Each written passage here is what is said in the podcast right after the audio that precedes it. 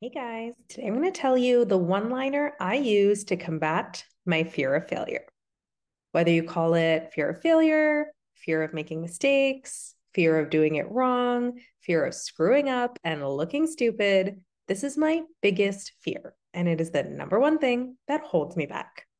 In fact, I don't even have to make the mistake or have the failure to feel terrified of it just the thought that I might fail or I might do something wrong is enough to fill me with fear and deeply influence my actions and my decision making. And I know logically that my fear of failure is irrational. The downside risk of any particular failure or mistake that I might make is really small. And the upside potential of my failures and my mistakes is huge because with every failure comes learning and experience. In fact, missing out on learning and experience is way more dangerous than a little than a little ego bruise. And while I might know all of that rationally, my animal brain still freaks out when the possibility of failure is nearby. And so in those moments when that fear comes up, this is the one-liner I use to calm my brain down. I tell myself, welcome to the big leagues. Because failure or the possibility of failure is not a knock on my legitimacy. Failure and the possibility of failure is proof of my legitimacy. So far, in your success obstacle course, it's been all about hitting your marks and getting things right.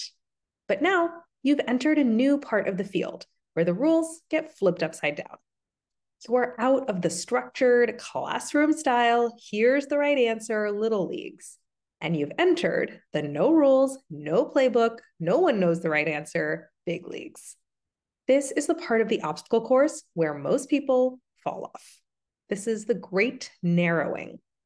Because success here is not determined by how well you do on attempt number one or even attempt number 101.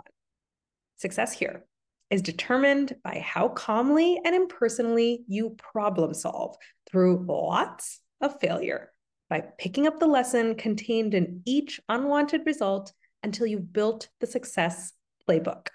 And that is the only way to build your playbook. Nobody can hand it to you. Most people fall off in this part of the field, not because they're not smart enough to figure it out. They fall off because they misinterpret their failures. They see each failure as a sign that they're not meant to do this, that they're not qualified, that this is never going to work, that nobody wants them, that they should do something else, rather than seeing each failure as proof of their legitimacy, as a sign that they're on the right track, that they're exactly where they're supposed to be, and everything is going right. The people you admire the most did not have smooth, gleaming A plus rides to the top people you admire the most got messy. They racked up more failures, more mistakes, and more what the heck am I doing moments than you have so far. And that is exactly what made them who they are today. So if you're feeling a little scared, a little wobbly, and dreading the possibility of putting yourself out there and totally flopping, welcome. You're in exactly the right place. We are so happy to have you here. Welcome to the big leagues. And you know what else people in the big leagues have? They have professional support. You are going to get emotionally flared up when failures and mistakes happen. You're going to get emotionally flared up even when the possibility of failures and mistakes occur to your brain before it actually happens, because you're only human. Nothing is going wrong here.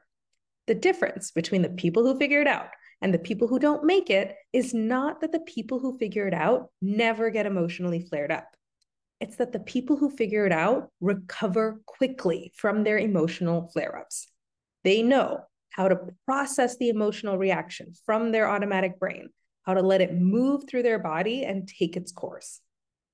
And they know how to integrate the insights from those uncomfortable emotions and incorporate what their intuition is telling them into their plan. And they know how to shift back into a more helpful mode of thinking where they put their ego aside, avoid all the useless vortexes of worry and distraction, and just get to work solving the problem calmly and impersonally. And they go through that process again and again, systematically with control until they figured it out. A coach helps you shorten the cycles of your emotional flare ups so you can get out of them quickly and efficiently. And a coach teaches you this skill set so you can do this again and again for yourself for life. You are doing great things in this world. I see you hard at work, and you deserve professional support to power your journey forward.